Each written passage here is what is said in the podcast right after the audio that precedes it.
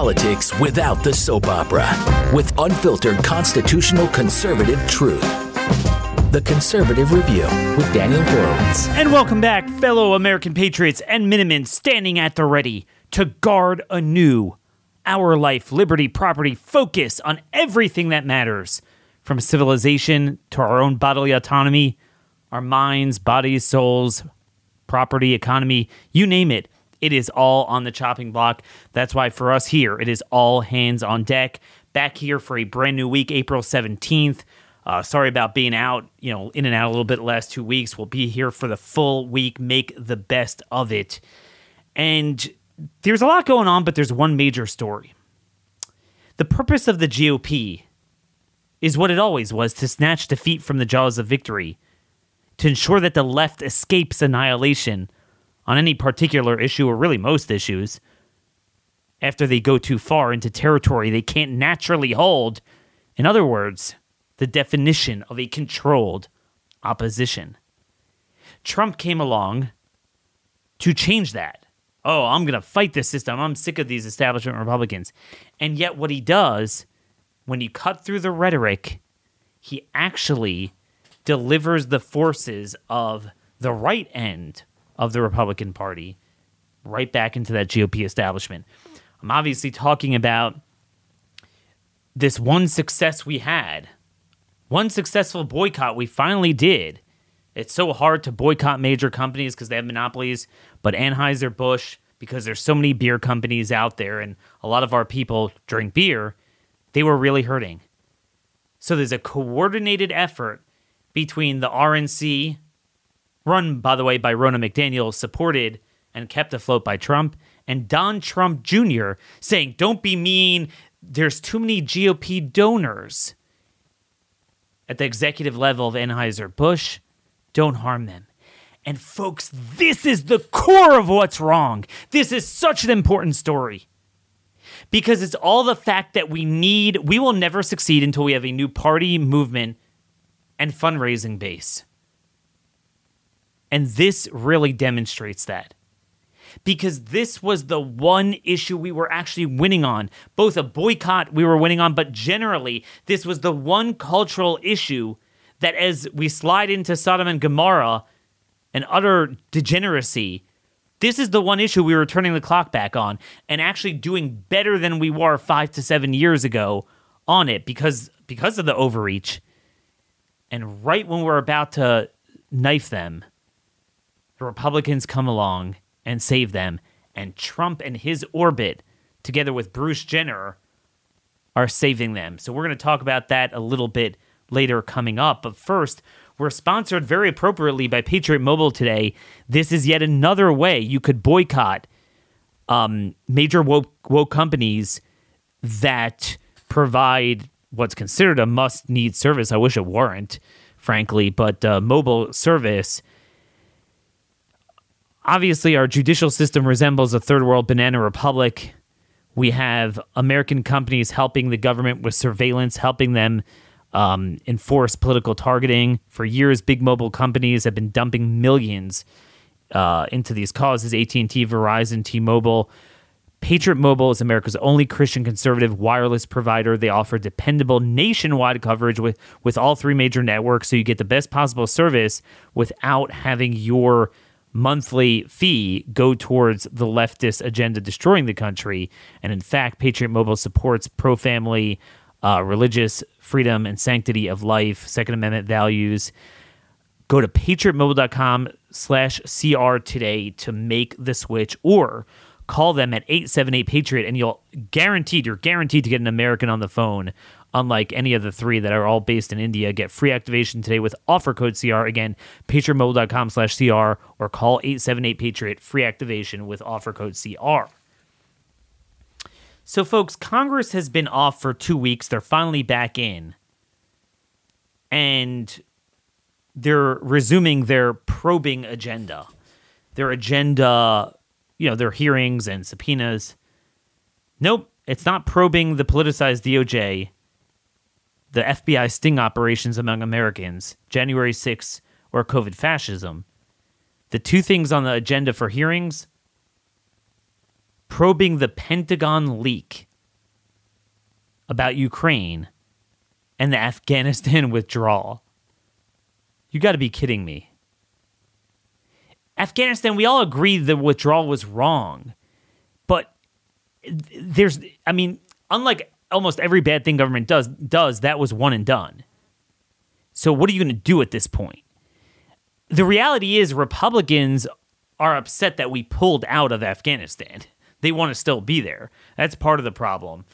Um, and then the Pentagon leak, I, I, I saw Kevin McCarthy put out on Twitter. We gotta, you know, what's going on with this administration that they can't control the flow of, you know, classified information. Again, you could agree or disagree that that might be a problem. But why is the bigger problem not the subject matter of that leak? That we illegally have boots on the ground without a declared war. So, again, as I mentioned on Friday's show, if McCarthy were smart, he would force a debate on declaration of war against Russia. If they're really that big of a threat, you should be able to declare war. Otherwise, shut up and pull this. But again, this is where what we said about Kevin McCarthy was proven correct. Sure, he'll indulge our talking points a little bit more than previous speakers, but that's just because we're on to new fights. It's the same thing that on the fights that matter today, he's just as feckless as Boehner and Ryan, or subversive even, as Boehner and Ryan were on the fights of yesteryear. You just get confused that, you know, he'll update the language a little bit to comport more with today's talk radio talking points but they don't do anything. And then I wanted to get to um, the other legislation they're going to bring up. HR 734 would effectively ban transgender whatever dudes from participating in female sports programs. I guess that's funded through Title IX through the federal government. And again, it's like if you're doing that, go all the way and ban reverse and this is in effect Biden's transgender bathroom mandate through the Department of Education. Extirpate from the entire federal government all the funding for trannyism, whether it's in DOE, it, whether it's in Department of State, promoting it throughout the world through our diplomatic ties. But this is part of the general premise of the GOP that they bless the premise. They validate it, they even accentuate it. But they'll just pick one isolated point that they want to disagree upon. Oh, hey, you know, you could totally make groom an entire generation to think they're women, and that's fine. Just don't go ahead and screw up female sports. Really? Like, like so, so this transhumanist hell I mean, could you think of the ramifications of brainwashing an entire generation where 20% identify as something other than normal? 22% or something, according to Gallup, of Gen Z. And they think that the only problem with that is female sports. Look, I know I'll get hate mail, but nothing personal. The world could live without female sports. It can't live without continuity of men acting like men, women acting like men, women, normal, healthy marriages and procreation at its basic level, and all the other disruptions that result from twisting that and contorting it upside down. But this is all they care about. It's just so bizarre. But this ties into the whole Trump business with Bruce Jenner. Bruce Jenner was just in Mar a Lago and and they're promoting him. And that's part of what Don Jr. said on a podcast last week that he has no problem with transgenderism. It's just don't, you know, push castration on kids in the female sports. But having Bruce Jenner on Fox every day and promoted by the RNC and promoted by MAGA Inc. and Trump, what do you think that does? It doesn't just validate it, but it validates it from the right, the supposed right. That's how you get a generation of people that are like this. And that's how you get a generation and three generations of Republicans purposely tossing the fight on every winnable issue. And again, in my lifetime, every cultural issue we have lost and lost and lost and lost. This is the one issue we've done better on. There's a Pew poll out. We we've cited this before, comparing 2017 to 2022. Five years later, we gained six points on the question of the percentage of people who believe that sexuality is like you know set at birth. It's Im- immutable. And I know that's crazy. Anything short of 100% is insane. But, you know, we gained six points. Eh, on every other measure, we're losing. On any other cultural measure, we're winning on this issue. And Republicans are purposely sabotaging it. This is what a controlled opposition does. Because if you didn't have any opposition, naturally there's a vacuum from which would arise a real opposition. Because there's just naturally going to be so much overreach from the left that people, even who are otherwise brainwashed into some of it, are like, "Whoa, this is this is crazy." And Republicans are there to tamp it down. And again, everyone's like, "I'm voting Trump. I'm sick of the establishment." Yet now he delivers our forces into the hands of the establishment. You have to understand when Trump supports Ronna McDaniel as RNC chair and Kevin McCarthy is House GOP leader, House Speaker. And really, Mitch McConnell is Senate leader when it mattered. Now, because it became personal, he opposes him. But before then, he prevented us from endorsing against him because he preemptively endorsed McConnell's reelection there's stuff that comes along with that. That entire donor class. That entire donor class. And I want to get into that a little bit more. And then the contrast to Ron DeSantis, who will take money from anyone who's willing to, you know, feel he's a right winning horse and he'll use it to win, and then he'll reject their proposals. Right away, he's like, screw it, I'm not I'm not doing that. But anyway, Today we're sponsored by Patriot Academy. In six days, I look forward to meeting you at Patriot Academy's inaugural constitutional defense defensive handgun course on their own campus in Fredericksburg, Texas. It's next week. Looking forward to meeting you. Those who couldn't make it, make it, don't stress because now that they have their own campus, you don't have to wait, you know, every 4 months. They're going to have it again throughout May, throughout June and July.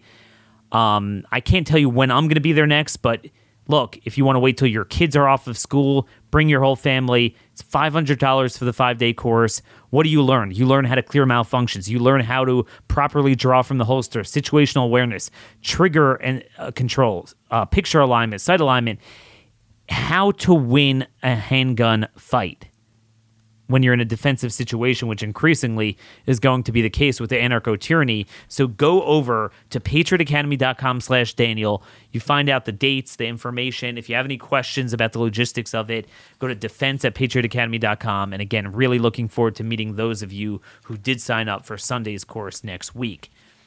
So this is from the Daily Beast. And it's just truly shocking. The National Republican Congressional Committee quietly deleted a fundraising page Saturday that took aim at one of its biggest donors, the parent company of Bud Light, Anheuser-Busch. The NRCC's backpedaling peddling follows conservative calls for a boycott of the beer um, after it's promoting Dylan Mulvaney, um, who dresses up like a five year old girl.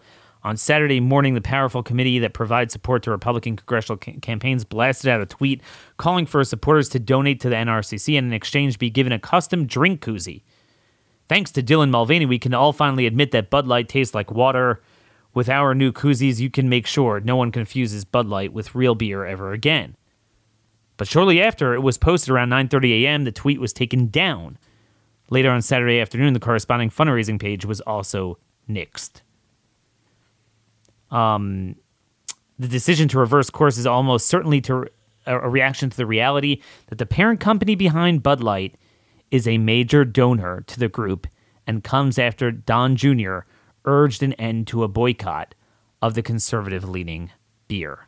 And again, I will tell you that also comes the same weekend that Bruce Jenner was hanging out at Mar-a-Lago a few months after they had this celebration of mandating gay marriage on the states. I mean, what am I supposed to do with this? This is see, this is something I thought we could all get around because it's not like a legal or p- policy action. It's a boycott. It's cultural. Everyone likes it. You know, And it was working. And the whole point of Trump, we were told, is that he's wealthy. He doesn't need the donors. He can tell them to go to hell. But time and again, we see that everything he says, the exact opposite, is true. Now, contrast this to the Financial Times just reports. Top Republican donor Thomas Peterffy is halting plans to help finance the U.S. presidential bid of Florida Governor Ron DeSantis due to his extreme positions on social issues. I have put myself on hold, the billionaire told the Financial Times. Because of his stance on abortion and book banning, myself and a bunch of friends are holding our powder dry. And like I told you, a bunch of these donors basically saw basically a D- GOP, GOP donors do not most of them do not share our values. Now, a lot of them still they want for whatever reason this is their point of access so they want Republicans to win, not Democrats for whatever reason, maybe it's financial. So they hold leverage over you, but you hold leverage over them because they don't want the Democrats. DeSantis understands that. So he's like, hey, buddy, you know Trump can't win. You know, now I know you guys want Nikki Haley, Mike Pence, but you guys know he ain't winning the nomination. So it's either me or a Democrat president. That's basically what I'm assuming was his pitch to these people. But now they're like, screw it, he's too extreme. I ain't doing this. And he doesn't care. He's not backing down. I want you to listen. It's a little bit long here, about a minute and a half.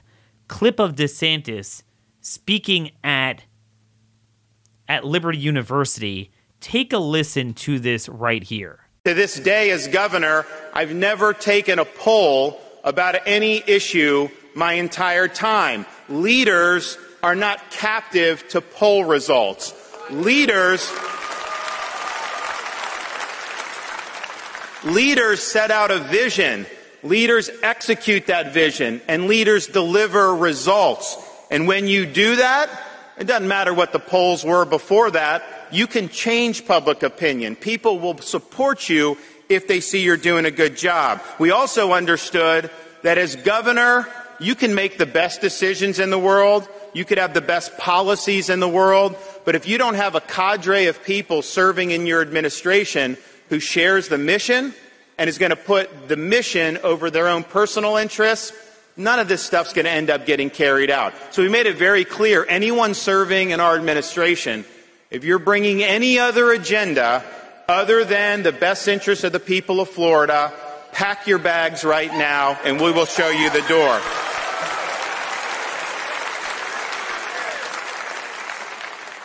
We also said that we're not just going to sit back and try to avoid issues or hope that issues get resolved, not want to wade into things because we're worried about creating any type of blowback. Any decision you make as a leader, there's going to be some people that like it, there's going to be other people that don't. And some elected officials think, well, if I just don't make decisions and I'm just not out and about, then fewer people are going to are going to disapprove of some of the decisions that you make. So, folks, that's pretty spectacular. I never took a poll. I lead the polls. Um, now, there's nothing quite spectacular about the statement. Anyone could make it. It's coming from someone who was the governor of the second largest red state, which used to be a swing state, and he actually governed like this. Mission over personal interests all of his personnel in the administration rowing in the same direction. Where you don't have the leaks, you don't have the people, you know, every second you have, you know, a non MAGA person supporting MAGA, which has become a joke. The contrast for anyone who wants to see it could never be stronger. It's not a matter of who do you want to be president. We can't wait until January 2025. We'll be dead. It's a matter of what sort of movement. Do you want a movement that will focus on substance and leverage and ignore the GOP establishment and donor base like he actually does, despite them donating to him? Or do you want the same old, the same old, packaged with a couple of flashy bow ties of Trump subverting the decorum of the system, but not only not subverting the system, but perpetuating the system, perpetuating it? That's really the question for us here. Let me give you another example. Let me give you another example here. Tucker recently interviewed Trump and he asked him about Gavin Newsom. Take a listen to what he had to say.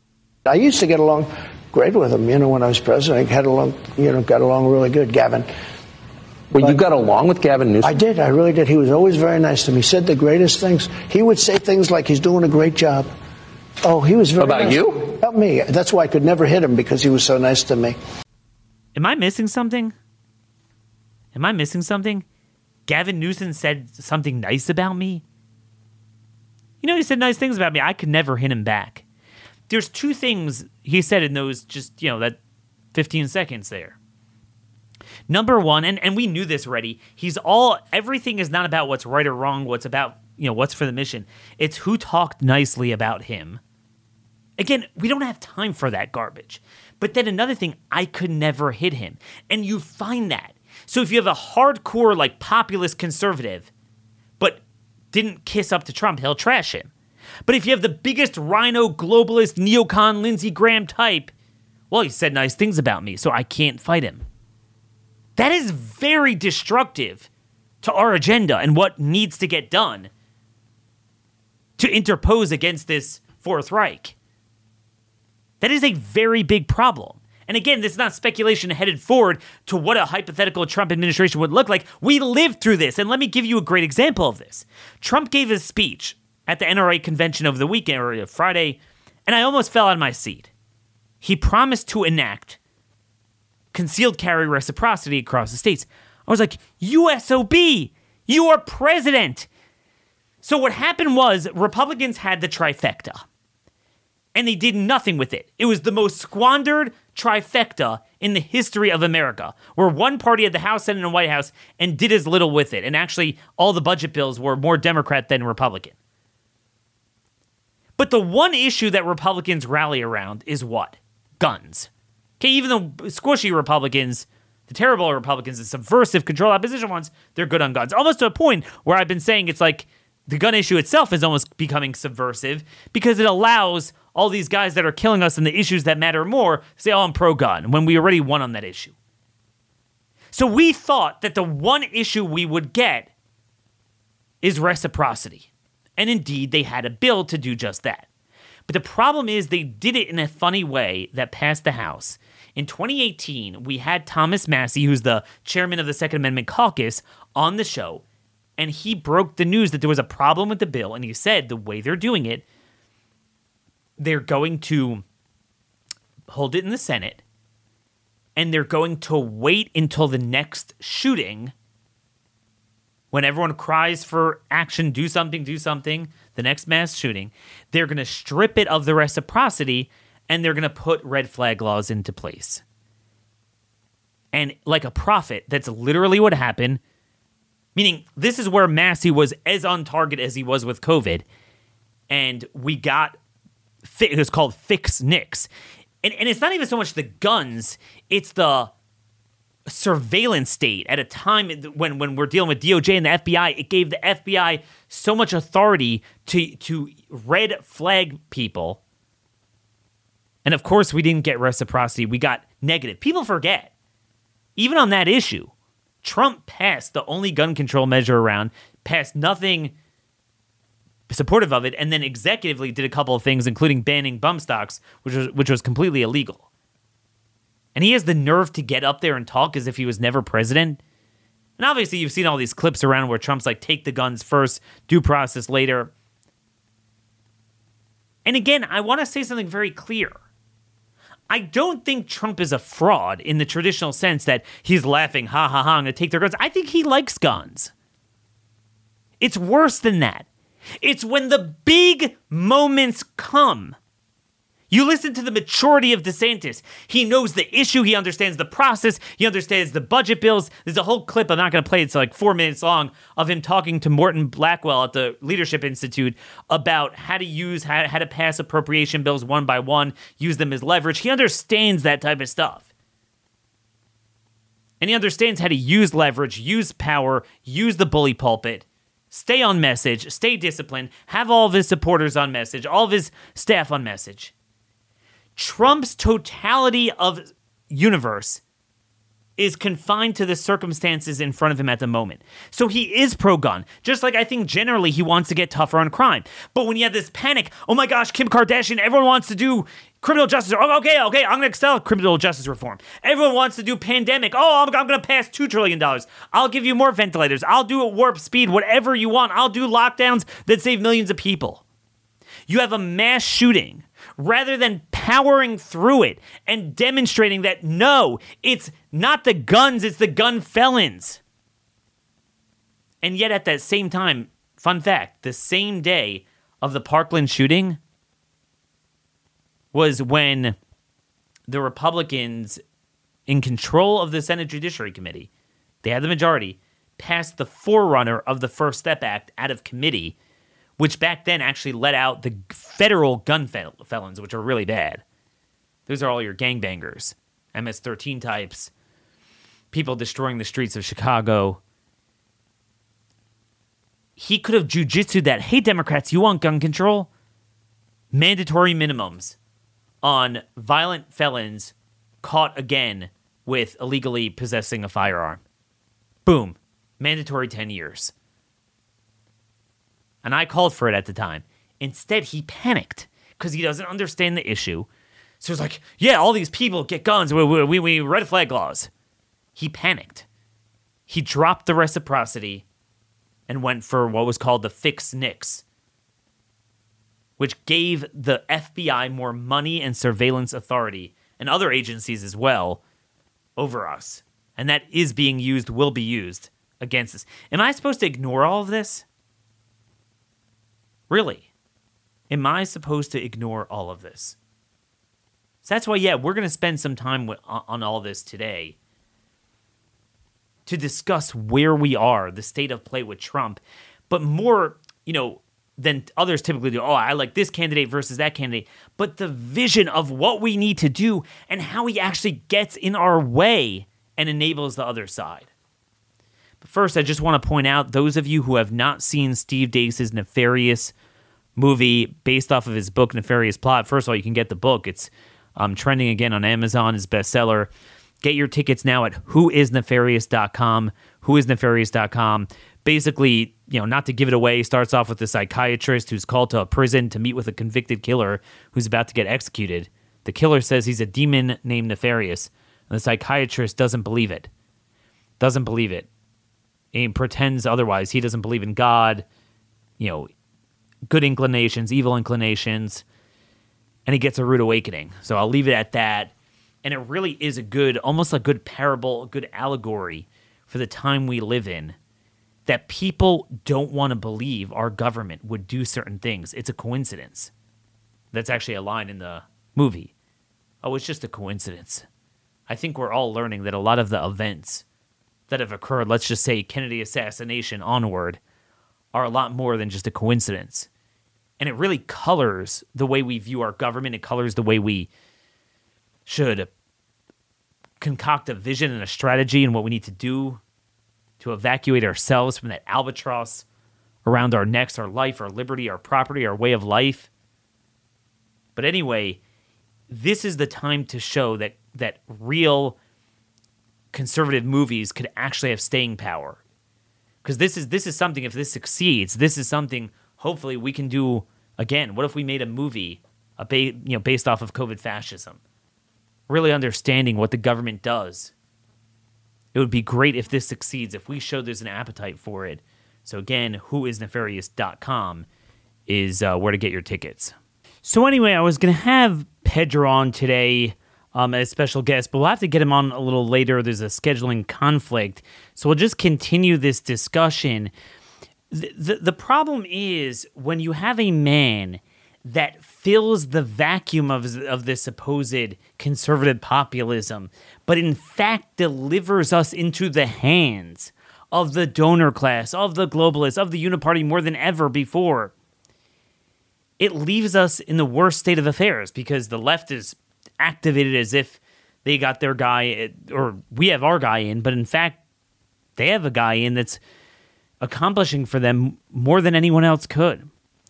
Another area you see this with is the Federal Reserve and monetary policy. Everyone knows Trump was obsessed with both fiscal and monetary so called stimulus, printing money. And it flied in the face of his so called agenda of the forgotten American. I have charts out today detailing this. You look at the Federal Reserve charts for, and this is just one of many measures of how crazy things got from COVID, the transfer of wealth. For years, we were told by the left that, oh, it was income inequality is terrible. And really, really, there's always going to be inherent inequality in terms of people's, um, you know, talents, effort, luck, all sorts of things. That comes from natural law, from God, from divine providence. But what you don't want ever is income inequality resulting from government from government because that is not natural. That's immoral. And I wanted to capture just exactly how much that wealth was transferred. See, they're, they're like, oh, there's inherent inequality, so we need to redistribute from the wealthy to the poor. That was the old liberal line. Now, they use the boot of government to redistribute primarily from the middle to middle upper income small business owners, the crust of what really held the backbone of the American economy, to the uber wealthy, and then use some of that to dole out the bottom income uh, earners to be dependent on government. That's what communist, communism is. Is you, you take the masses, make them dependent on government, rot out that kind of like self-dependent middle, upper middle income small business owners, and then, of course, all to benefit the big guys. And nowhere is this more evident than with the Federal Reserve policies. The policies of endless printing money, buying mortgage backed securities, and unnaturally low interest rates created inflation, harmed consumers and savers, but did benefit the people at the top. So the top 1%, if you want to look at the share of total assets in the country by um, wealth percentiles, you know, the top wealthiest 1%, uh, what percentage of assets in the country did they own? The top 1% just in a year from, you know, that 2020 COVID lockdown fiscal and monetary policies. Top 1% own nearly 30% of all assets in the country. Now, again, I don't inherently have a problem with that if that was natural. But the fact is that their share of the pie jumped more than 10% in just one year due to those policies. Okay, 10%. Their share of the pie grew. Now, what I did is I looked at something interesting. I looked at, okay, what about the 50 to 90% bracket? middle, middle upper income. Okay? Over that, it's remarkable. Over that same period, the COVID year 2020, while the top 1% increased their share of the pie by 10%, the middle and upper middle income classes decreased their share by 7%. And that's, again, that's a lot for such a period of a short period of time. The share of the assets from the top 1% holds roughly you know, what they hold is roughly on par with what all individuals from 50 to 90 hold. I forget how many millions of people it is, a lot more people. They might think, well, Daniel, that's how it is. The top 1% have. No, that's not how it was. Prior to the Federal Reserve and Congress's money printing schemes really beginning during the Bush era, the upper middle class, again, I'm defining that by 50 to 90, accounted for almost twice the assets of the top 1%. Now it's on par. And obviously, that's exemplified through the 10,000 businesses that permanently went under. Well, that was all transferred to the mas- masters of the universe. Then you look at the lower income, the bottom 50. Their share of the pie skyrocketed by 20%. Obviously, that was all. So, what's interesting is actually, if you look they first took a hit. The first mm, first quarter Really, really in 2020. It wasn't until 2021 when the s- stimulus checks kicked in. So they took a hit too. They were crushed too.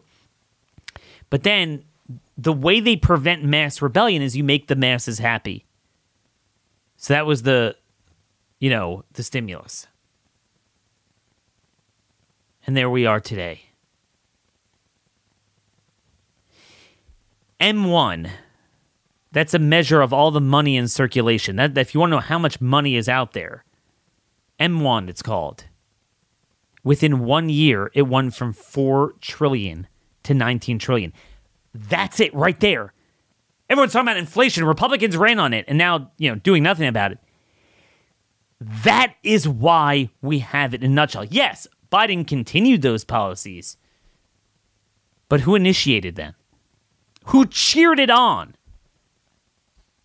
Doesn't take a genius to understand why $100 pre COVID in 2020 2020 is now worth 86 bucks today. That's insane. 2020 pre-COVID. Usually you have to go back 20 to 30 years to get a spread like that. $100 in 2020 is worth $86 today. If you go on the to the government CPI calculator, you could literally see that. The purchasing power of a dollar is now down nearly 40% of what it was a generation ago. How's that for income inequality? All that money printing that benefited the wealthy and well connected, it was worth the inflationary effects for them because their income compensated for it. Not the rest of us. I literally find now I have to transfer from my savings account. It's not enough. The same lifestyle is, you know, is not an, the the income is not enough. People less fortunate than I am. Ironically, Trump keeps a bust or kept a bust of Andrew Jackson as his hero in the Oval Office when he was president. He wrote in his 1832 veto message of the central bank It is to be regretted that the rich and powerful too often bend the acts of government to their selfish, selfish purposes. Distinctions in society will always exist under every just government. Equality of talents, of education, or of wealth cannot be produced by human institutions. Right? So he wasn't ar- arguing the Bernie Sanders line. In the full enjoyment of the gifts of heaven and the fruits of a superior industry, economy, and virtue, every man is equally entitled to protection by law. But when the law undertake to add to these natural and just advantages artificial distinctions to grant titles, gratuities, and exclusive privileges to make the rich richer and the potent more powerful, the humble members of society, the farmers, mechanics, and laborers, who have neither the time nor the means of securing like favors to themselves, have a right to complain of the injustice of their government. There are no necessary evils in government. Its evil exists only in its abuses. Again, I must ask who was president at the time? And it's not just that he was president, he pushed it. So, uh, you know, a couple weeks ago, um, Trump noted that, where is this? He said he would not have bailed out Silicon Valley Bank but he said he would have lowered interest rates. And he criticized Jerome Powell for raising the interest rates too fast, too much. But that's a cop out. Yes, we all agree once you hook the economy on the monetary morphine that profoundly at zero interest rates and print that much, much money for that long, and then you choke off the supply and raise interest rates at that fast, then you create bank solvency problems. But the underlying problem is during Trump's era and preceding him as well, but he took it to the next level, obsessing about loose money policies, all to juice up the stock market and the banks and the GOP special interests. That's what created the inflation that they felt a need to then raise it to curb it. Now you could argue that, you know, the raising the interest rates didn't really curve it that much and it's not worth it. Um, but but screw it. Don't tell me you're a populist. That's what's so ironic about the man. This is from Politico. Um, where is this? And I go, I know people will say, well, the, the, Daniel, this is the liberal media. But, it, but it's not the liberal media. This was true. This was September 18, 2019, so before COVID. So this is not even like, we all know Trump has this issue where he panics. Oh my gosh, the stock market's going to crash. Let's let's just print money. And that's what he did. He that, that's the opposite of a statesman. Just like he panics when you have these shootings with gun control and red flag laws. He panics when there's this clamor for criminal justice reform, for this fad, for the DREAM Act. He's the opposite of what you think. But anyway, from Politico, President Donald Trump has taken over Jerome Powell's life. The Federal Reserve's expected decision on Wednesday to cut interest rates again will spark new questions about whether Powell, as chairman, is caving to intense pressure by Trump. Um, Trump is forcing still more dramatic policy options into the limelight, including his latest call on the Fed to cut rates below zero, an idea that the central bank has long resisted as an avenue for fighting recessions. Trump was pushing negative interest rates because all Trump understands, and it's very much in line with Trump's juvenile, sophomoric, puerile, childish way of thinking just whatever is in front of him. Oh, oh, reset, juice it up, prime the pump, just just print the money. You know, that's what the the wall. He defined everything literally by the stock market, how it did that day. But that's what created this long term death trap of the dependency upon loose money and out of control inflation, which is harming the common man. This is literally what he ran against but what he's most susceptible to getting roped into. So, I mean, he is totally wrong on the Federal Reserve. Trump, for his part, you know, he wants to, uh, you know, obviously there's been a reawakening on our side to, uh, to, to, to abolish the Fed or at least, again, get rid of its dual mandate. Trump was the most aggressive proponent of using the Federal Reserve to socially engineer the business cycle, all for political reasons.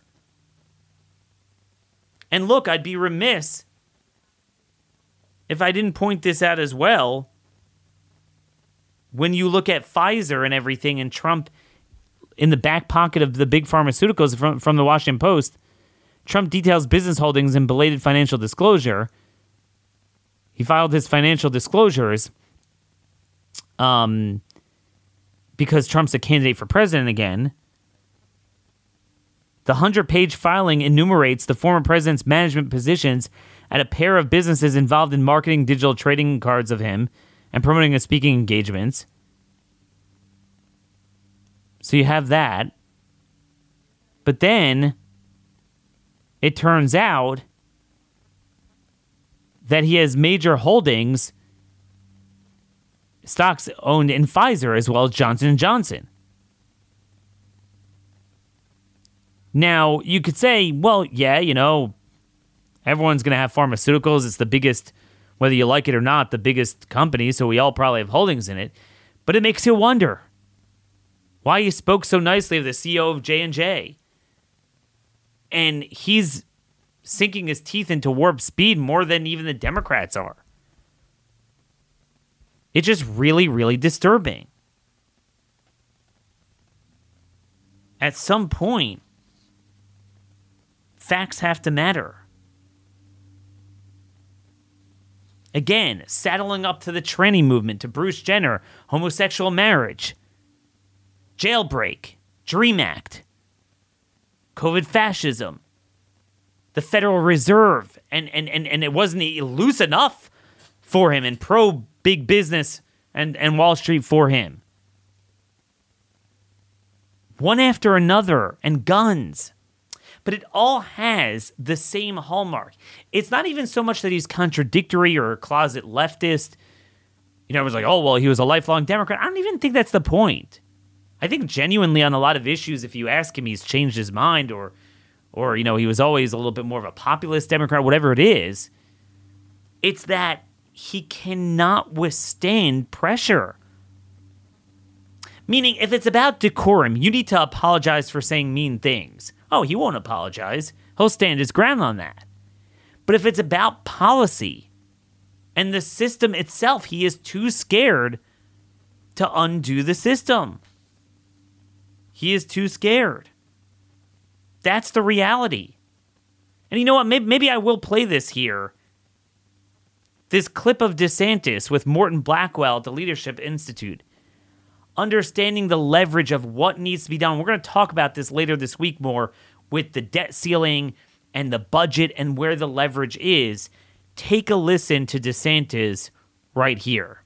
Uh, it, it starts with your plan of reform, seems to me, to dwell on the Congress first. What should Congress do different? Well, look, I mean, I think that, so. I was I was a U.S. congressman for three terms. I've recovered from that experience. Don't worry. But what happens is is you have a government that's on autopilot. So they will either do massive omnibus spending bills, which nobody really reads or has any idea what's in it, or they will do what's called continuing resolutions, which just keeps the government going uh, whatever the previous year's levels of appropriations were.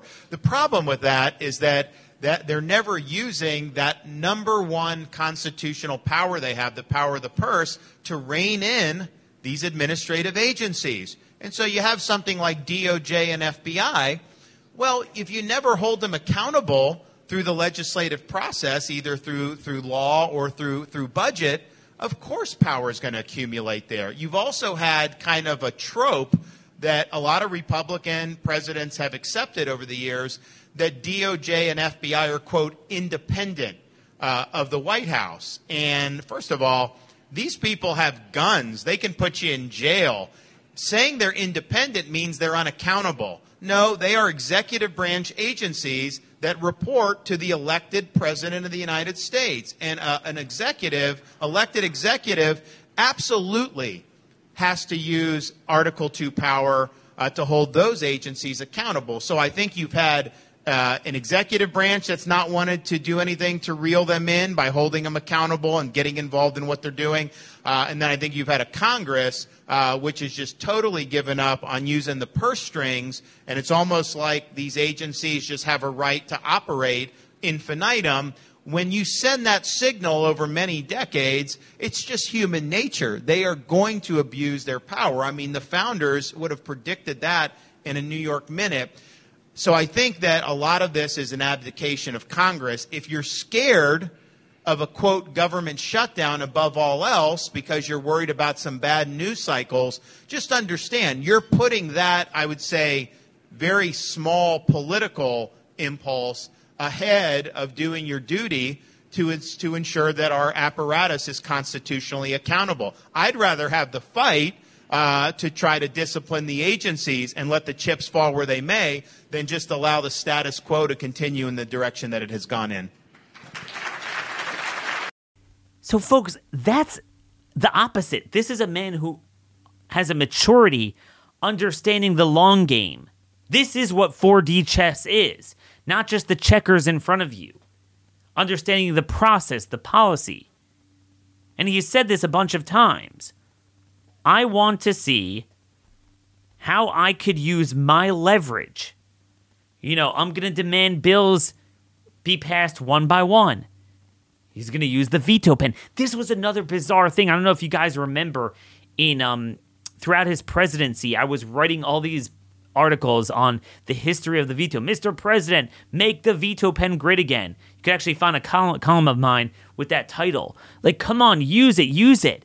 It was the most bizarre thing. This is a man who made his name, his fame, and really cemented his appeal with the base upon this notion that he was gonna not just burn it down, but you're fired. And he wouldn't fire anyone. He was scared to fire anyone and he wouldn't veto any bill. It was like it wasn't until the final months of his presidency that he even vetoed a few bills. And that was even when, you know, Democrats already had control. But when the GOP establishment, the the the Ryan McConnell era, I could say this with certitude, he did not veto a single, not one bill, not just a budget bill, but any bill of any sort. This, this is a big this is a big problem when I'm trying to present you. This is a you know, this is not just a tit for tat. Oh, your guy's a jerk. Your guy's a... And by the way, it's so funny. You have these voices out there. I forgot where I saw it. Some of these voices, they're like, you know, it's not very helpful to our cause. All this sniping of DeSantis and Trump people. We need to just unite and fight. Dude, it's all one sided. If, if, if what bothers you is a lack of unity and intra movement fighting, then why aren't you criticizing the man causing it? There's only one man dehumanizing the other with disgusting personal attacks every day. The most DeSantis has done is like, okay, so one saying you're fat and you're a meatball, right? And you're a pedophile. And the other one saying, uh, I would have fired Fauci. I, I had more discipline in my administration. That's kind of like the extent of his attack, if you want to call it that. One's contrasting. We're, we're talking about the exact style, process, and policies that are needed for what we're up against and how Trump failed us. We're contrasting records. And another one is with personal attacks or just extremely dishonest things. Notice what I'm doing. I don't blame Trump for things like, okay, he didn't deliver the moon when he was president, things that aren't achievable. I'm not even talking about things that he didn't get done. I'm talking about negative things that he actively passed that were new. You know, we could debate the level of what, you know, when you're president, you could roll back. But certainly the expectation is that you're not going to add new bad stuff. But that's what he did. And that's the thing. We can't, we got to move on from him. He is the most destructive thing to our cause. If you believe in the tenor and the messaging of what Trump ran on in 2016, he is the biggest threat to fulfilling that. That is the reality. And again, no one man, including DeSantis alone, is the antidote to that. But it's if DeSantis is willing to run on our broader movement of what Congress, the House Republicans can do now. Now we're going to talk about that with how to leverage the the appropriation bills, the debt ceiling, reauthorization bills, as well as another big thing, things expiring like FISA, like the pandemic bill. Um, that's what you know we're going to talk about, and obviously what the governors and state legislatures and Republican control should be pressured to do. That is where it's at. Substance, substance, and truth will set you free. Let me know what you think. Daniel Horowitz at startmail.com. We have a lot more coming, some guests coming up this week. Let me know who you want as a guest as well. Um, we're you know interested interested in a diverse array of ideas but not a diverse array of values. This is not a debating society. And like I tell you, I don't give the other side equal time. You have plenty of time. We are the equal time. Um, I don't have establishment people on. And I hate to say it, but Trump is making the establishment great again. Until next time, God bless y'all, and thank you for listening.